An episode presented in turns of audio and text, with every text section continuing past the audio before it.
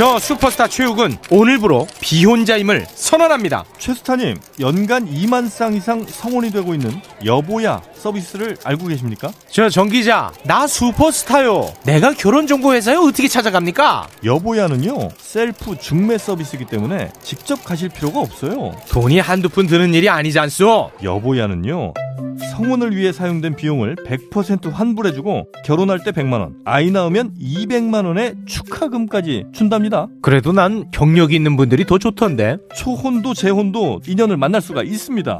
지금 스마트폰에서 여보야를 다운받으세요.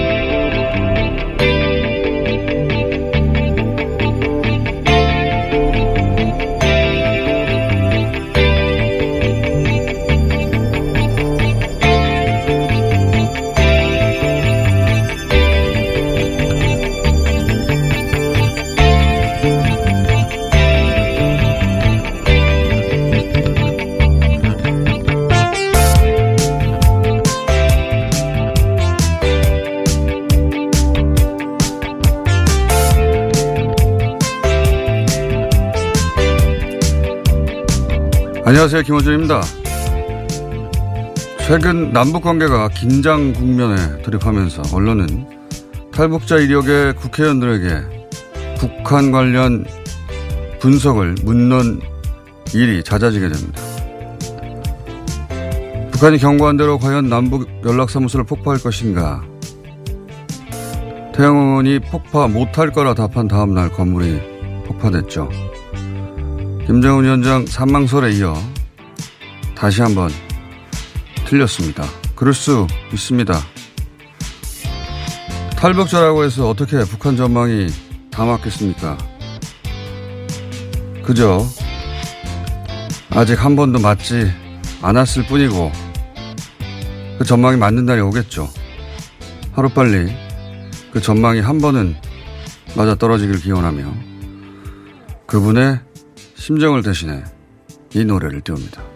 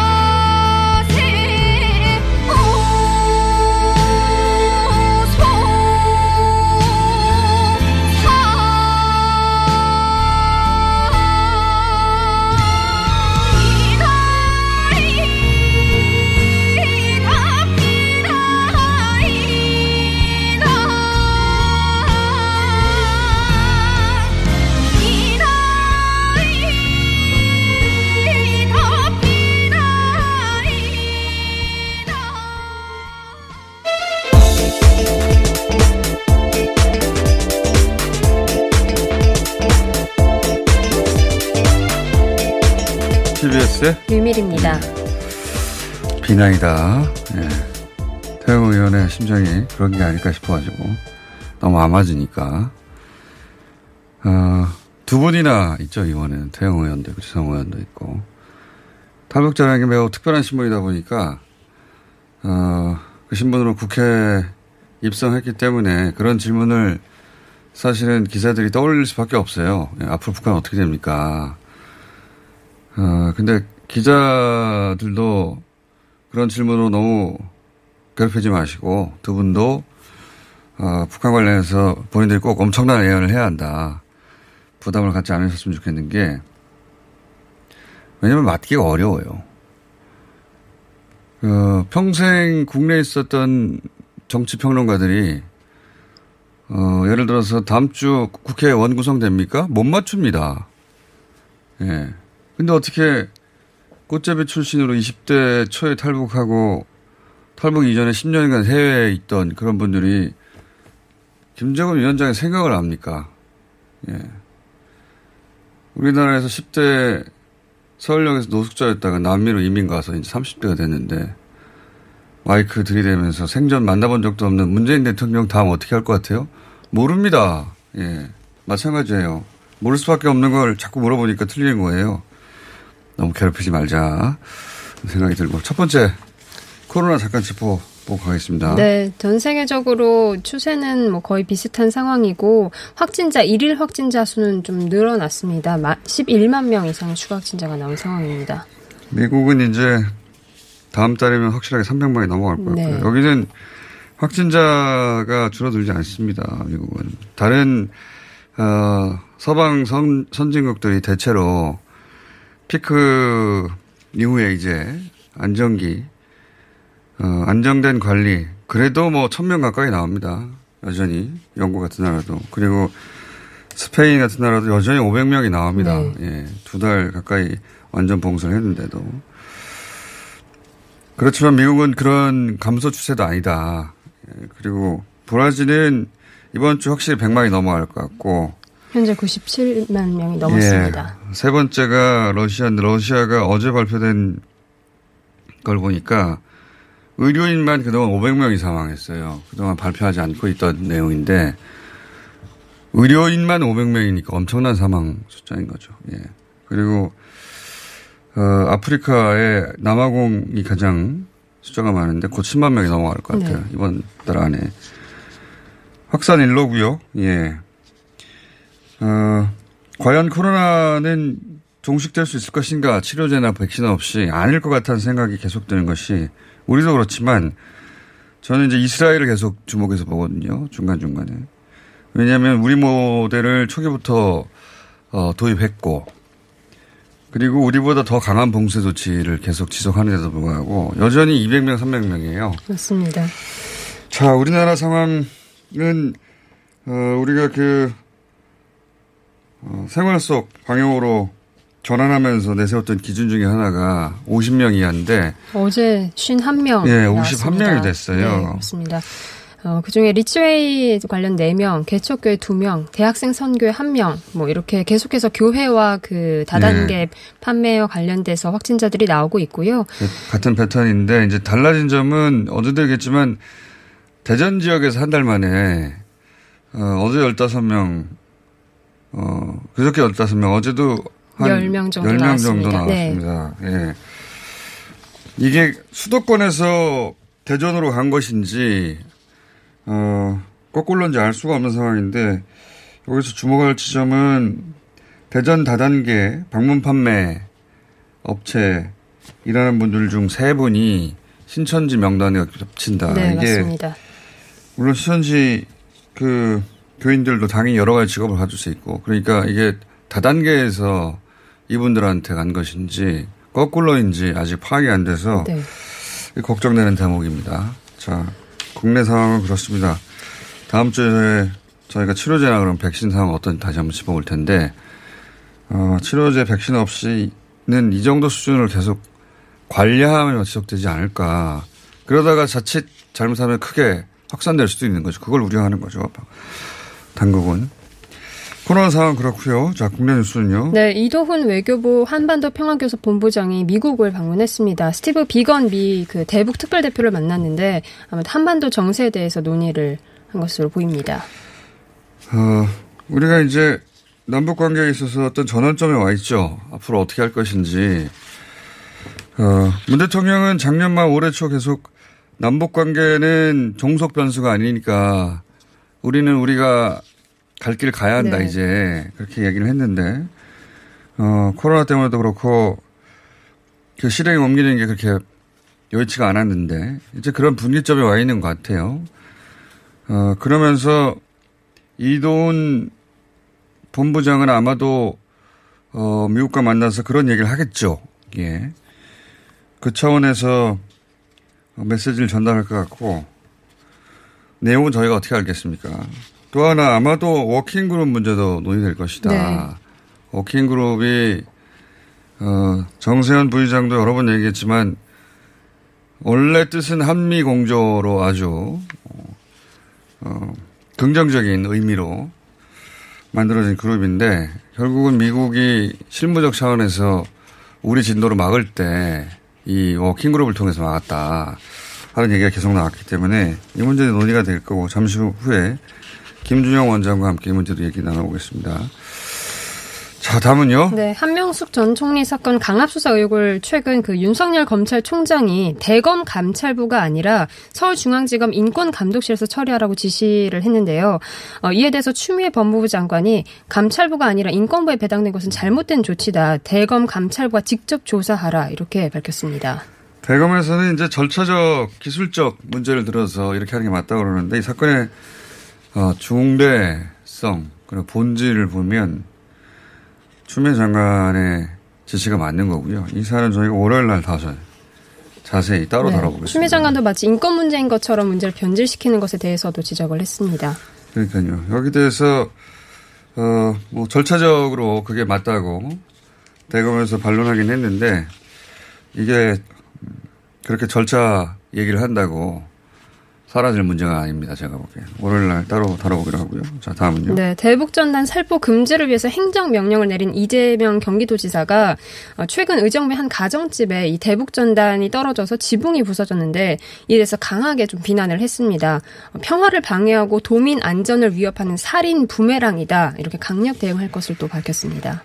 자, 어, 대북 전단 문제는 이참에 완전히 근절 해야 하는 것이라고 어, 그렇게 판단이 되고 3부의 지자체장들, 접경 지역의 지자체장들이 이제 회의를 하고 있다고 하는데 3부에 저희가 어, 강원도지사하고 이 문제 잠깐 얘기 나눠보기로 하겠습니다.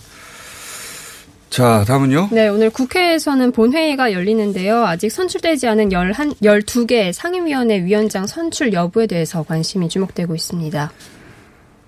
많이, 많이 떨어졌어요. 네, 큰 뉴스가 없을 때는 이게 가장 큰 뉴스였는데, 어, 크게 주목되고 있지 않습니다. 예. 어, 이제 남은 게 12개인데, 그 중에 5개를 민주당이 가져가고, 7개를 어, 통합당에, 어, 배정하겠다고 가합의가 됐는데, 각각 의총에서 부결됐다는 거거든요. 네. 예, 각각 의견의 의총이 아니라 통합당 의총에서. 이제 남은 것은 오늘 민주당 몫이라고 민주당이 생각하는 다섯 개 위원장을 선출할 것이냐 아니면 지금처럼 남북 관계가 경색되고 조금 더 그럴 때, 지켜보면서. 예, 그럴 때 국회까지 소란, 어, 스럽, 올 수는 없다는 부담감 때문에 네. 뭐 다음 주를 미루느냐. 근데 이건 며칠 상간의 문제이고 결국은 다섯 개 상임위원장은 선출할 거라고 봅니다. 예, 이번 오늘이든 다음 주 초든. 남는 문제는 이제 일곱 개 상임위를 통합당이 그러면 어, 우린 일곱 개 못 받겠다라고 해서 결국은 18개 모두 민주당 위원장으로 선출되고 끝나느냐 아니냐의 문제만 남는 거고 지금 다섯 개 남은 민주당 몫은 어, 날짜의 문제지 선출될 거라고. 네. 자, 이 문제 통합당 입장에서 굉장히 골치 아프겠죠. 예, 민주당도 부담이 됩니다. 예. 그러니까 이제 그 일곱 개를 놓고는 시간을 두겠죠. 예. 이 정도 시간을 뒀는데 여전히 통합당이 들어오지 않는 건 국회를 공전시키는 것이다라고 하는 여론이 더 우세할지 아니면 어 끝까지 기다려줘야지 민주당이 그걸 다 가져가면 어떻게 하냐 하는 여론이 우세할지는 남은 기간 동안 지켜보기로 하고요. 하나 정도 더 끝내야 될 것 같습니다. 네, 미국과 중국이 그동안 계속해서 뭐 무역 수출 규제라든지 뭐 코로나, 뭐 홍콩 이슈 등으로 충돌을 계속해 왔는데 어, 고위급 회담을 하와이에서 열었습니다. 어, 뭐 전쟁 중에도 회담은 계속 열리는 거니까요. 예. 어, 양국 모두 이게 필요하죠. 양국 모두. 예. 트럼프 대통령도 시진핑 주석이 본인의 재직 기반이 되는 곳, 네, 거기에 어, 농작물 관련해서 예, 조치를 취해버리면 굉장히 어렵거든요. 네. 그런 걸 막으려고 할 것이고 시진핑 주석 역시 어, 시진핑 주석 입장에서는 사실 트럼프 대통령이 재선되는 게 더 좋아요. 예. 자 만났다는 겁니다. 네. 여기서 결론이 나거나 격, 극적인 변화는 네, 없고 아직까지는 뭐 나온 건 없습니다. 아직까지가 아니라 계속 없을 거예요. 예. 그냥 관리하는 거예요 서로. 자 오늘 여기까지 해야 되겠습니다. TBS의 류밀이었습니다. 아빠, 올해가 지구의 날 50주년이래. 서울시에서 지구를 살리는 습관을 가져보라는데? 지구를 살리는 습관? 쓰레기 안 버리고 비닐봉투 덜 쓰기 같은 건가? 맞아. 또 반바지 입고 넥타이 안 매기. 일주일에 한 번 채식하기. 배달 음식 시킬 때 일회용품 받지 않기. 텀블러 사용하기. 엘리베이터 대신 계단 이용하기. 할 수 있는 게 많구나. 아빠는 뭐 할 거야? 난 엘리베이터 대신 계단으로 걸어볼래. 그럼 아빤 회사에 반바지 입고 가봐야겠다. 지구를 살리기 위한 생활 속의 작은 습관. 함께 동참해주세요. 이 캠페인은 서울특별시 녹색서울시민위원회와 TBS가 함께합니다. 팟캐스트 청취자가 업어 키워주신 대장사랑. 벌써 출시된 지 5년이래요. 우리 몸을 위해서 대장도 사랑해야 하지만 유산균을 사랑하고플 땐 유산균 사랑. 효소를 사랑하고플 땐 효소 사랑. 다이어트를 사랑할 땐 듀이어트. 유산균 사랑, 효소 사랑, 듀이어트. 많이 많이 사랑해주세요. 듀이어트 챌린지 6기를 모집하고 있습니다. 검색창에 듀이어트. 오빠 아셨어요? 코어업이 면역력에도 좋은 거. 세상에 그래서 코어업이 또 완판됐구나 코어업은 정상적인 면역 기능에 필요한 아연 그리고 페루산 마카에 멀티비타민까지 들어있잖아요. 언니도 알죠? 알지. 하루 900원도 안 되는데 다 챙겨주잖아. 역시 재구매하는 이유가 있어. 면역력과 활력을 한 번에 완판 기념 통큰 이벤트는 계속됩니다. 검색창에 코어업 검색해주세요. 긁지 말고 뿌리세요 글루타셀. 아직도 무작정 긁고 계신가요? 땀이 나고 민감해지면 신속한 피부 진정이 필요합니다. 이럴 때 긁지 말고 글루타셀을 뿌려보세요. 인터넷 검색창에서 리얼한 후기를 확인하시고 특허받은 글루타셀 스프레이를 만나보세요. 전국에 있는 글루타셀 취급 약국에서 구매하실 수 있습니다. 긁지 말고 뿌리세요 글루타셀.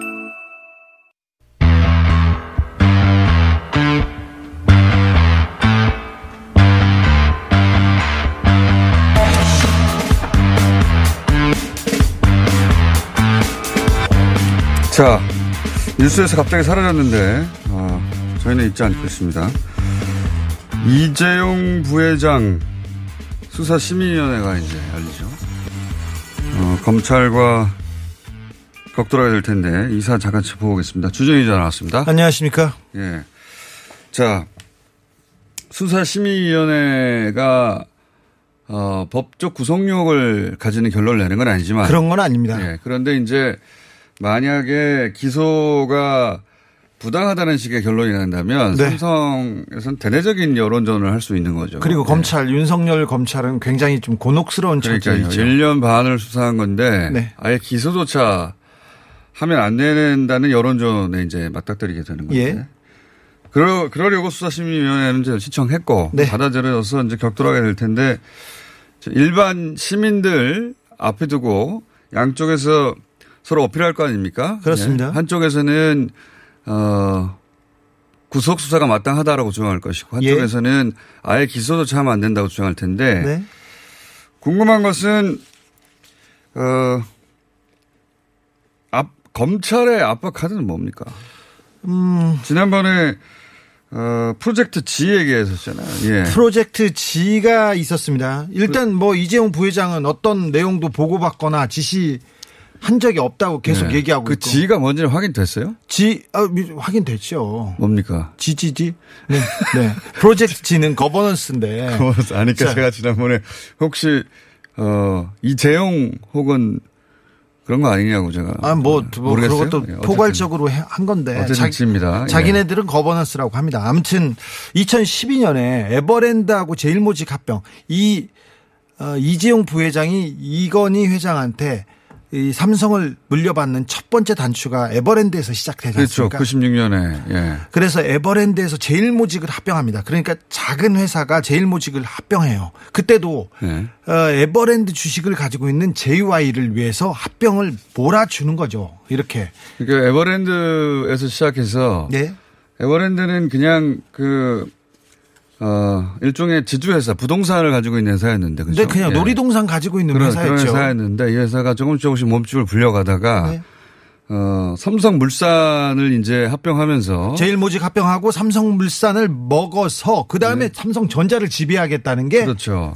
그 플랜인데, 그 플랜이 이 프로젝트 G에 담겨 있는 겁니다. 네. 그렇습니다. 이 프로젝트 G에 담겨 있습니다. 여기에 그랜드 마- 마스터 플랜이네요. 마스터 플랜이라고 할 수 있죠. 근데 이2010 마스터 플랜을 이재용 부회장이 몰랐단 말이냐. 그런데 네. 여기에서 어, 이재용 부회장이 진술 그러니까 보고를 받은 내용이 있고요. 예. 그리고 그 다음에 다시 지시를 합니다. 이런 내용도 있습니다. 증언도 있고 증거도 있습니다. 보고서도 또 있어요. 이재용 부회장 쪽에서는 어 이게 거대한 승계 프로젝트 플랜 프로젝트 G 문서가 있으니까 네. 그건 맞는데 이 내용의 골자를 한마디 말하자면 아버지에게서 아버 아들에게 회사를 물려준다는 거잖아요. 네. 근데 그걸 본인이 몰랐다고 주장하는 거예요. 지금 몰랐다. 내 재산이 막 불어나고 있는데 난 몰랐다. 네. 그래서 이 다른 야 그럼 네가 이거 보고받은 보고서가 있잖아. 그러니까 아, 네. 몰랐다. 했겠어요. 몰랐다. 예. 그리고 그 다음에는 어 이거 잘 저 이 내용은 뭐냐고 수정 지시를 합니다. 그래서 이 보고서들 들이밀, 들이밀었는데 이것도 몰랐다고 얘기. 그러니까 이 애초 보고서도 모르고 예. 수정 보고서도 모르고 그러면 수정을 지시한 사람이 없는 거잖아요 지금. 네, 뭐 거기에 그 부회장 지시 사항이라고 그렇게 내 나와 있어요. 그리고 이 부 문건에도 그렇게 표기가 돼 있어요. 표기에 돼 있어요. 이 부회장한테 어떻게 보고했다. 그런데 난 모른다 이렇게 얘기하고 있습니다. 네, 현재까지는 모른다 네. 불간하고 있고. 네. 그러니까 어, 우리나라 1등 기업이 아버지로부터 아들에게 승계되는데 당사자가 모르는 상태에서 네. 종업원들이 했다는 거 아닙니까? 그러니까 재산이 불어나고 있는데 네. 나는 모르는데 남들이 한 거예요. 왜 그런지 몰라요. 조직원들이 했지 나는 모른다. 네. 자, 일단 그 입장이 그러한 것이고. 네.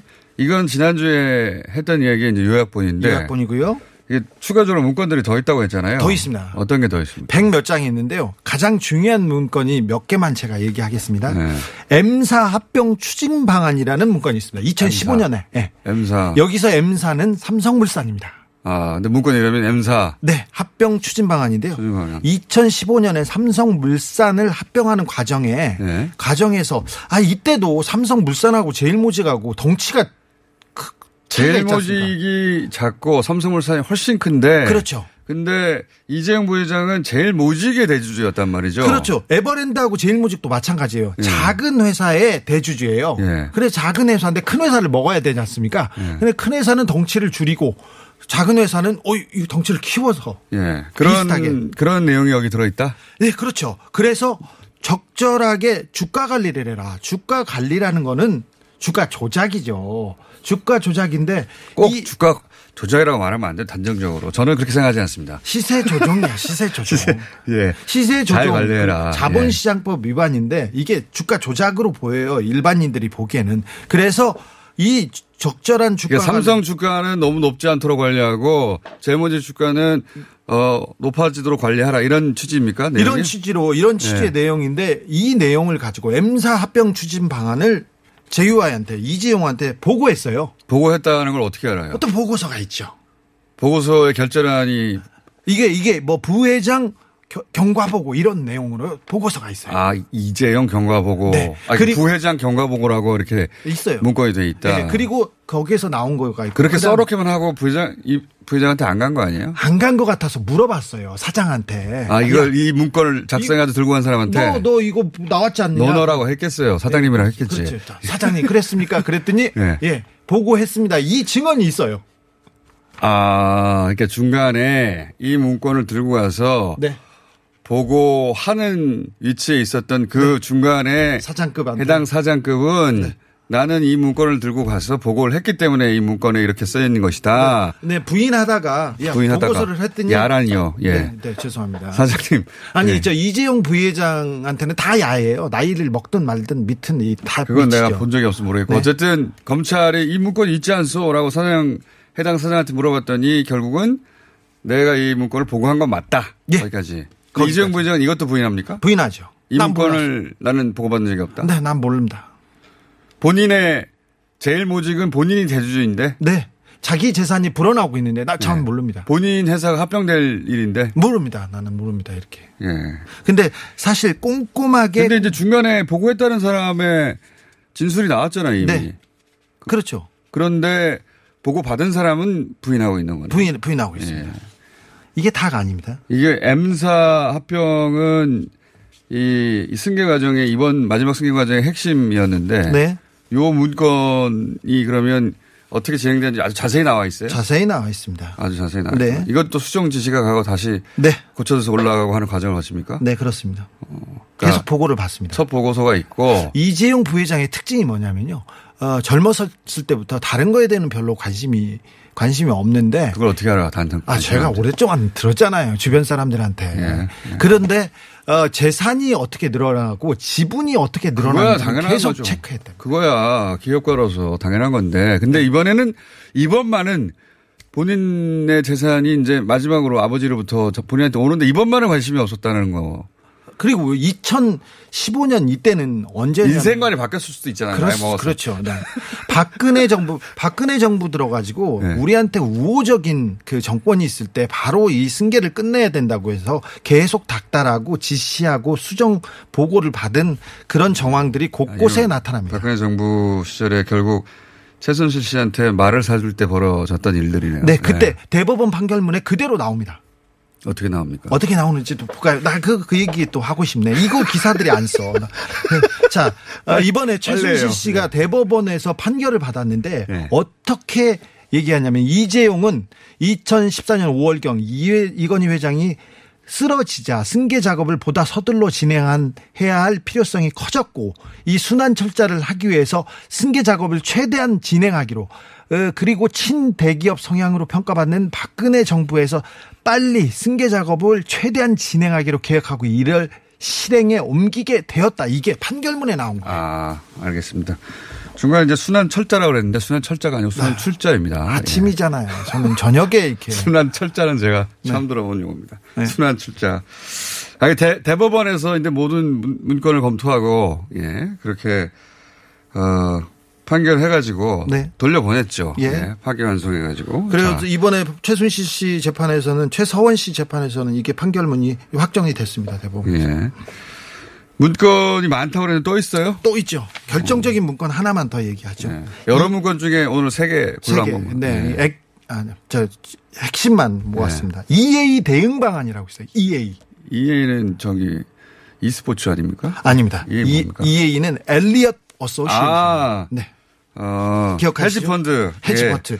2005년, 2015년 6월에 갑자기 엘리엇이 야, 니네 그렇게 합병 야라뇨. 아, 죄송합니다. 아침부터 그런데. 어쨌든. 야, 니네 회사, 니네 회, 아, 잠깐, 그, 이것도 안 되고 삼성이 그렇게 합병하면 안 돼. 그러면 안 돼. 그렇죠. 당시 삼성물산과 제일모직이 합병한다고 했을 때 엘리엇이 이제 반 문제 제기를 했죠. 예? 이 비율이 옳지 않다. 네. 헤지펀드. 그러면서 삼성이 아, 이 외국 자본에 삼성이 지금 넘어갈 수 있게 생겼다라고 위기감을 확 조성했죠. 그때. 그렇죠. 네. 그러, 그러면서 그러면서 한편에서는 무슨 얘기가 나왔었냐면 엘리엇과 삼성이 적대적 공생관계 아닌가 이거? 그런 얘기도 있었죠. 예, 이거 그러니까 위험하다는 신호를 엘리엇이 주고 그 예. 덕분에 삼성물산과 어, 제일모직은 빨리, 빨리 합- 해야 된다. 빨리 합병이 되고 오히려. 예. 네. 이때 그러면서 그 장충기 문자 계속 돌아가죠. 그때.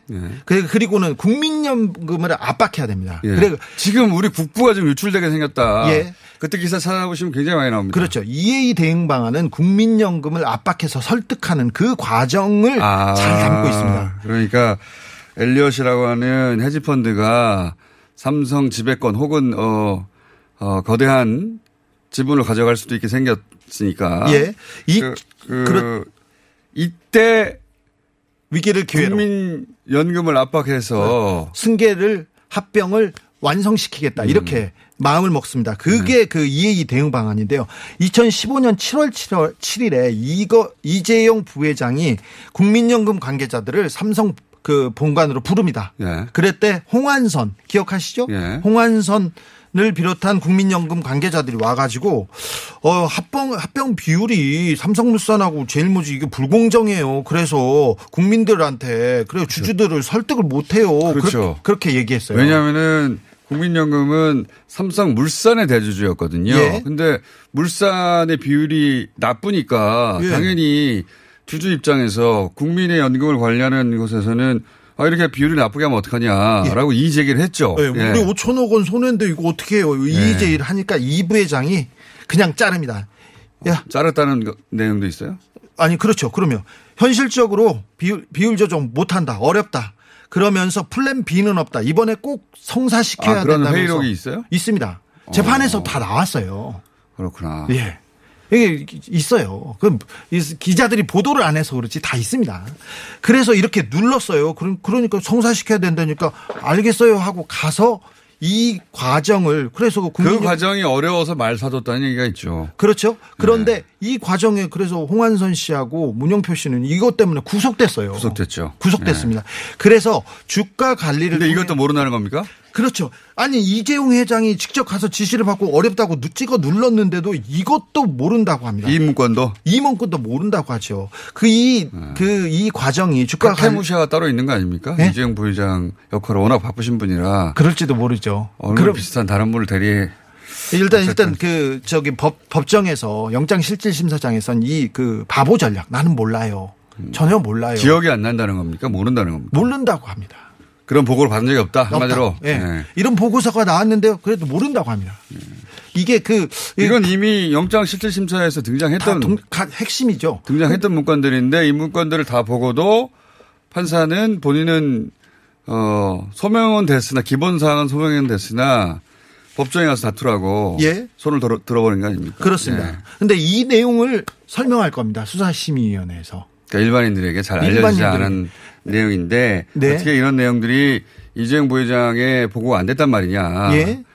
그러면 삼성 쪽에서는 어 그거는 이재용 부회장이 알 수 없다는 내용을 가지고 반 반론을 펴겠네요. 그렇, 네, 네, 그렇게, 그렇겠죠, 아무래도. 그렇게도 하고, 모, 모른다. 이재용 부회장은 몰랐다는 얘기를 하, 하는데, 근데 이 내용을 가지고 하는데 수사심의위원회에서는 기소를 할지 말지. 그러니까요. 아예 아예 아예 기소 그러니까 이게 어느 정도의 중요한 것인지가 네. 아니라 아예 제가 안 된다를 다투려고 하는 거잖아요. 그렇죠. 예. 어, 골대로 옮겼어요. 골대를. 굉장히 어렵게 설명을 해서 이 사안이 복잡하고 어렵고 경영상 문제지 이게 법적으로 할 거는 아니다. 그러니까 경영 판단이었을 뿐이다 그때 그때 예, 예.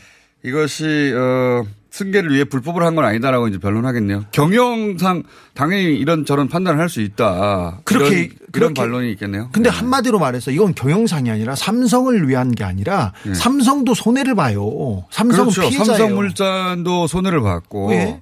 삼성 주주들도 손해를 봤고요. 그러니까요. 이 그럼 수혜가 수혜자가 누구냐면 이재용 부회장이란 말이죠. 오직 한 명 이재용 부회장이고요. 국민도 삼성도 피해자예요. 다음 주에 또 나올 것 같으니까 여기까지만 하겠습니다. 아, 나 더 설명해야 되는데. 다른 사람들이 또 많아요. 네. 자, 주준희 기자였습니다. 아닌 밤중에 주진우였습니다.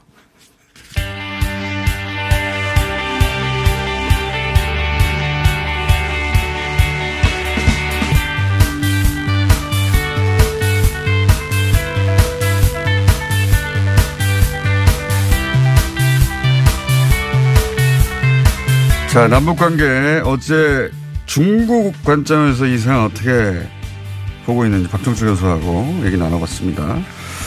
어, 어제 나오셨어야 하는데 다른 방송을 배신하고 가시는 바람에 오늘 나오신 분입니다. 국립외교원의 김준영 원장님 나오셨습니다. 안녕하십니까. 어, 원래 이제 정세현 어, 장관님하고 어, 원장님하고 박선우 교수님하고 이렇게 호사카 교수님하고 네. 네 분이서 참 얘기 많이 했었는데 네. 뭐 하나 만드시죠. 워킹 그룹 만들까요? 자, 어, 봄날은 지나가고 어, 이 겨울이 되려나 싶은 국면이 와 있습니다. 몇 가지 어, 시간 역순으로 제가 여쭤볼게요. 이동훈 본부장이 한 반년 만에 미국으로 날아갔습니다. 네. 예. 비건 오랜만에 듣습니다. 예. 네. 지난 6개월간 코로나 얘기만 하다가 왜 갔을까요?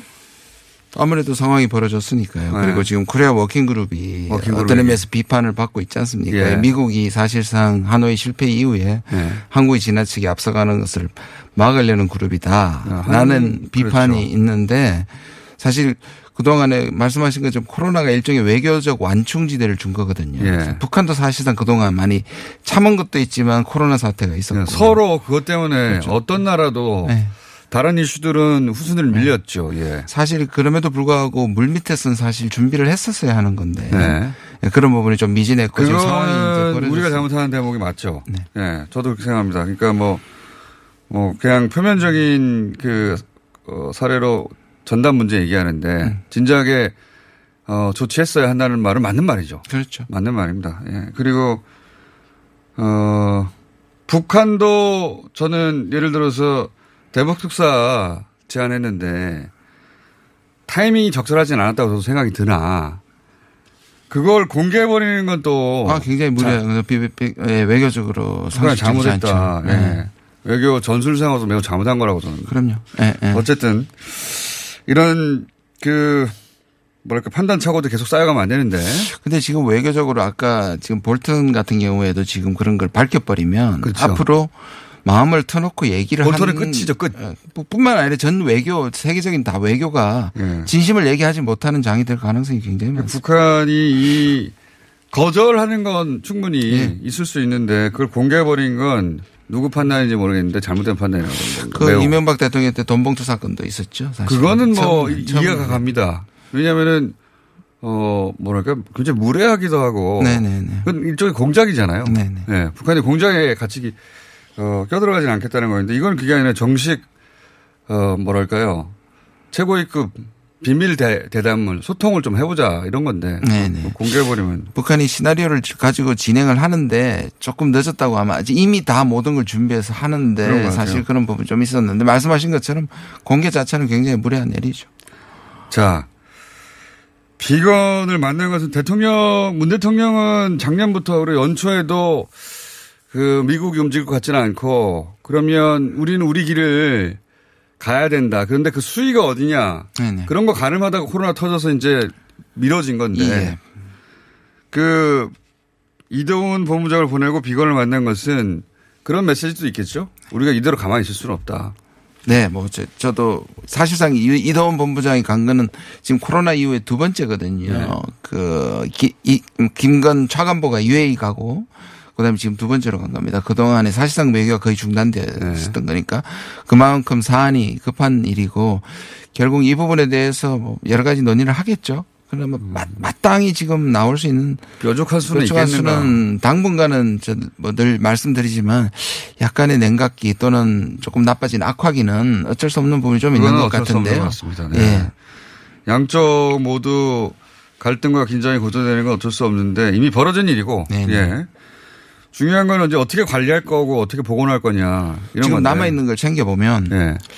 지금 북한은 우리 대통령의 실명은 거의 거론하지 않았습니다. 그게 굉장히 중요한 부분입니다. 그렇죠. 간접적으로 누군지는 알기는 하지만 우리도 김정은 위원장을 거론하지 않죠. 그러나 안 당국에서. 했죠. 그리고 김여정이 나온 것이고 김정은 위원장이 직접 하지 않는 라인을 한 개 살려놓았고 네. 맞아요. 그다음에 미국 얘기가 하나도 없습니다. 맞습니다. 그 말은 미국을 건드리지 않는다는 거는 차후의 상황에 따라서 북한이 이 부분은 네. 지켜보겠다는 거니까 아직 여지는 남아 있다고 생각합니다. 출구 전략을 마련한 채 움직이는 네. 셈이고 북한이 이제 과거 중국이나 소련 시절 혹은 그 이후 러시아를 상대하는 거나 미국을 상대하는 걸 보면 우리가 북한을 자꾸 우리보다 경제력이 떨어진다고 무시하는데 이 외교력으로 그걸 퉁쳐서 그냥 벼랑 끝 전술이라고만 하는데 살아남아왔잖아요. 그렇죠. 그 강대국들하고 살아남아왔고 어 치밀하고 그거 인정해 줘야 되는데 그 그러니까 국- 플랜을 다 갖고 시작한 거 아닙니까 지금? 그럼요. 그리고 보니까. 국제 정치에는 약자의 폭정이라는 용어가 있습니다.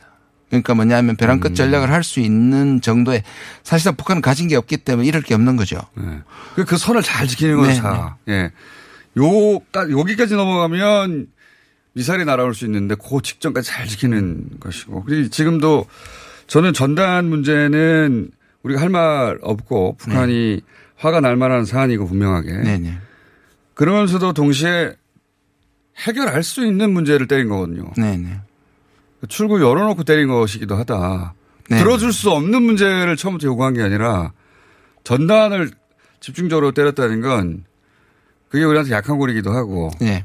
실제로 해결 가능한 문제이기도 하고 사실 이제 일이 벌어졌지 않습니까? 예. 그리고 물리적으로 폭파됐다는 거는 상당히 의미가 있는 일이거든요. 맞습니다. 그걸 또, 쉽- 쉽게 되돌릴 수 있는 일이 아니고 예. 충격적인 일이기 때문에 지금은 전단 정도로 회복은 쉽지 않을 아니, 것 그거는 같고요. 물론 안 되죠, 이제. 네. 예. 근데 이제 결국은 북한이 그동안 누적된 남한에 대한 실망이니까 우리가 네. 뭐 북한의 실망을 되돌리기 위해서가 아니라 이 문제를 풀려면 결국 미국을 움직여서 다시 북한하고 사실 핵협상에 들어가게 해야 되는데 그러려면 우리가 미국을 움직이는 모습을 사실 보여주는 게 맞죠. 뭐 이것도 움직이려고 하는 모습 중에 하나긴 한데 네. 근데 이제 북한도 트럼프 대통령이 지금 비핵화 문제, 북핵 문제 테이블에 나올 리가 없다는 건 알고 있잖아요. 네, 예. 트럼프 대통령 트럼프 대통령의 코도 석자인데요, 지금. 그렇죠. 여섯 개 경합지에서 다지고 있더라고요. 그러니까 지금 내부에서 우리가 해석하는 게 굉장히 문제가 북한이 쌀이 필요한 때가 됐다. 네. 또는 뭐 조금만 더 밀어 밀어붙이면 얼마나 어려우면 저렇게 했는데 더 밀어붙이면 북한 붕괴한다. 그런 이게 또 전문가들 방송에 못 예. 나오게 해야 됩니다. 그러니까 계속 그래, 계속 그렇게 나오고요. 또 이게 네. 그냥 미국하고 대화하기 위한 한국을 때리는 뭐 거라고만 보는데 거. 그런 게 없지는 않은데 그 하나만 해석할 때는 문제가 생기는 거죠. 그, 렇죠 사실 사실은 대남 메시지고 사실은 대내 메시지인 거죠.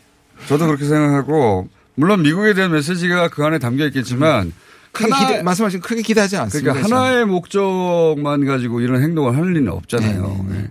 다목적 카드인데 미국이 여기다 갑자기 반응해서 트럼프 대통령이 싱가포르로 다시 뛰어오고 그럴 일이 없다는 건 그렇죠. 알고 바보도 있습니다. 아니고 다 아는 거고. 근데 차후의 위를 위해서라도 가만히 있으면 존재감이 너무 사라지기 때문에 사실상 나중에 협상을 뭐 대선 이후에 협상을 하더라도 협상의 입지를 위해서라도 존재감을 보일 필요는 있는 것이죠. 그것도 그렇고 대선이 어떻게 될지 모르니까 그럼요. 그 이후 어, 북한의 몸값을 올려놓을 필요도 있을 테니까요. 근데 이제 더 골자는 미국이 저런 건 알겠는데 남쪽이 하겠다고 한 거 언제까지 미룰 거냐.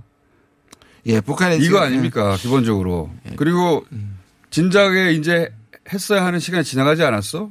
이런 불만인 거죠. 아, 그럼요. 그러니까 북한은 사실상 말이 거칠고 비상식적으로 보이지만 메시지는 명확합니다. 네. 그동안에 사실상 수많은 이벤트와 회담을 했지만 돌아가서 지킨 게 뭐냐고 네. 말하는 겁니다. 북한 입장에 그렇게 말할 수 있고 우리도 물론 할 말은 많아요. 그럼요. 그럼요. 우리도 뭐 워킹그룹부터 트럼프 대통령과 미 국무부의 태도와 할 말은 많은데 각자 할 말은 많으나 뭐 어떻게 해결해야 되냐 이것을 지금 어 개성공단의 부대가 네.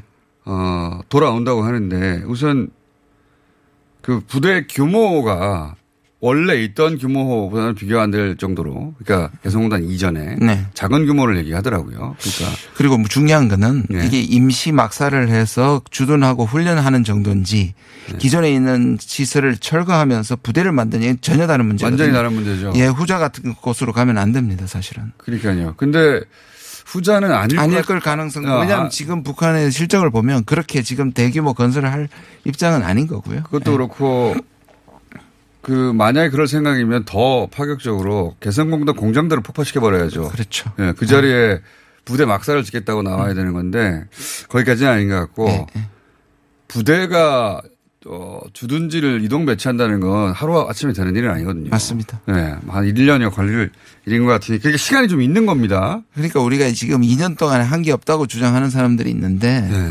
사실상 역으로 생각하면 2년 동안 북한 걱정 안 했지 않습니까? 우리가 공포나 위협이 없었는데 다시 공포와 위협으로 돌아온 거는 2년 동안의 기간이 우리한테 얼마나 소중했다는 걸 알아야 되는 겁니다. 알겠습니다. 예. 그래서 어, 원장님도 뾰족한 수는 없는 건 저도 알고 있어요. 네, 알겠습니다. 그렇지만 어디서부터 풀어가야 될까 어떤 아이디어가 있으십니까? 아니 이게 지금 왜냐하면 단호한 건 좋지만 균형된 메시지를 계속 보내야죠. 그다음에 대화를 회복해야 되고 저는 작은 거라도 작은 거라도 작은 거라도 예외 어, 면제 같은 것들을 돌파해서 원래 working, Korea working group이 모니, 미국이 우리를 모니터링하는 거나 통제하는 그룹이 아니라면 네. 사실 우리 의견을 개진해서 미국을 설득하는 작업들을 네. 보여줘야 사실상 플레이어로서 힘이 생기는 거라고 봅니다. 저도 그렇게는 생각합니다만 그렇게 뜻대로 잘 안 돼 왔으니까 저는 이런 기로에 쓴 게 아닌가 싶거든요. 원장님 의견이 궁금한 것은 그러니까 미국이 여러 가지 사정상 더듬가나 대선 직전인데 우리도 선거 직전에 중요한 결정 절대 못 하거든요. 네. 국내적으로. 네. 미국이 어, 현직 대통령이 재선되냐 마느냐 정도의 일이 걸렸는데 특별한 일을 할 일은 없고. 그러니까 우리한테 아웃소싱을 하라는 그렇죠. 거죠. 우리가 아웃소싱을 받겠다고 하면 되는 거죠. 근데 제 말은 이겁니다. 미국은 현상 유지나 시끄럽지 않게 정도만 바랄 텐데 네. 그 정도로는 어, 충분하지 않아서 미국이 일 정도 하죠 하는데 우리는 우리는 오를 가야 되겠다. 네. 이때까지는 어, 트럼프 대통령의 면도 있고 혹은 트럼프 대통령 미국이 이걸 체제 보장은 미국만 해줄 수 있어서 이 일이 벌어지는 거 아닙니까? 예. 네, 네. 우리끼리 친하게 지내는 걸로 끝나지 않고 미국이 체제 보장을 해줘야 되니까 자꾸 미국을 끌어들일 수밖에 없는 건데 그런데 이제 그거를 밀어놓고 그럼 우리 그냥 우리 갈 대로 10은 아니어도 한 5, 6은 가, 가야 되겠다. 이런 네. 결정이 남은 거 아니에요? 그렇죠. 네. 근데 오히려 우리 공장장이 당국자 같고 제가 네, 바깥에 있는 사람 같습니다. 해야죠. 아니, 가더라도 해야죠. 감정이입을 해서 생각을 해보는 겁니다. 네. 예. 그런 기로에 서 있는 거죠. 그럼요. 예. 그런 너무 크게 미국과 갈등을 일부러 할 필요는 없지만 사실상의 작은 것부터 사실은 왜냐하면 방역 같은 경우는 충분히 정당성이 있고 미국 내부에도 아니 이런 코로나 때 이란에 대한 제재를 일시 정지하자는 여론까지 있는데 사실 예를, 우리가 지금 예를 들면 코로나 같은 걸 확 들어가자. 예 그렇죠. 여기까지 하고요. 예. 네. 다음 주에 또 모실 것 같으니까 여기까지 하고요. 그 오신 김에 미국 선거 얘기도 짧게 하고 가자면 트럼프 네. 대통령이 항상 그 반전의 대통령이라 지난 대선 때도 아무도 당선 안 된다고 하는 걸 당선했기 때문에 여전히 이제 혹시 모른다고 걸치고 있지만 그게 어려워지고 있는 건 사실이죠. 네. 그럼요. 어려워지는 제일 증거가 촉과 감의 정치인인 트럼프 대통령이 실수를 굉장히 조급해 보입니다. 어, 맞습니다. 예. 그리고 북한에 대해서 절대 언급을 안 해요. 언급 안 하죠. 굉장히 예. 곤란한 부분은 지금 그냥 지나가고 있는 거고요. 예. 볼턴에 대해서 물론 이제 화는 나겠지만 굉장히 그 급하고 저 조급하게 지금 대응하고 그러니까요. 있는 것도 유리한. 국면이 하나도 없다 보니까. 여섯 개 지난 대선에서 자기를 당선시켰던 여섯 개 지역에서도 지고 있으니까 네네. 아직도 5개월은 남긴 했는데 어려운 국면은 확실합니다. 그죠? 네, 그렇습니다. 쉽지 않을 거라고 봅니다. 네. 이게 남북 관계를 확 푸는데 찬스가 될지 아닐지는 어, 이 일이 잘못됐을 경우는 다 김준영 원장님의 책임인 것으로 해두고 당분간 자주 모실 수밖에 없겠습니다. 오늘 여기까지 하겠습니다. 감사합니다. 네. 국립외교원의 김준영 원장이었습니다.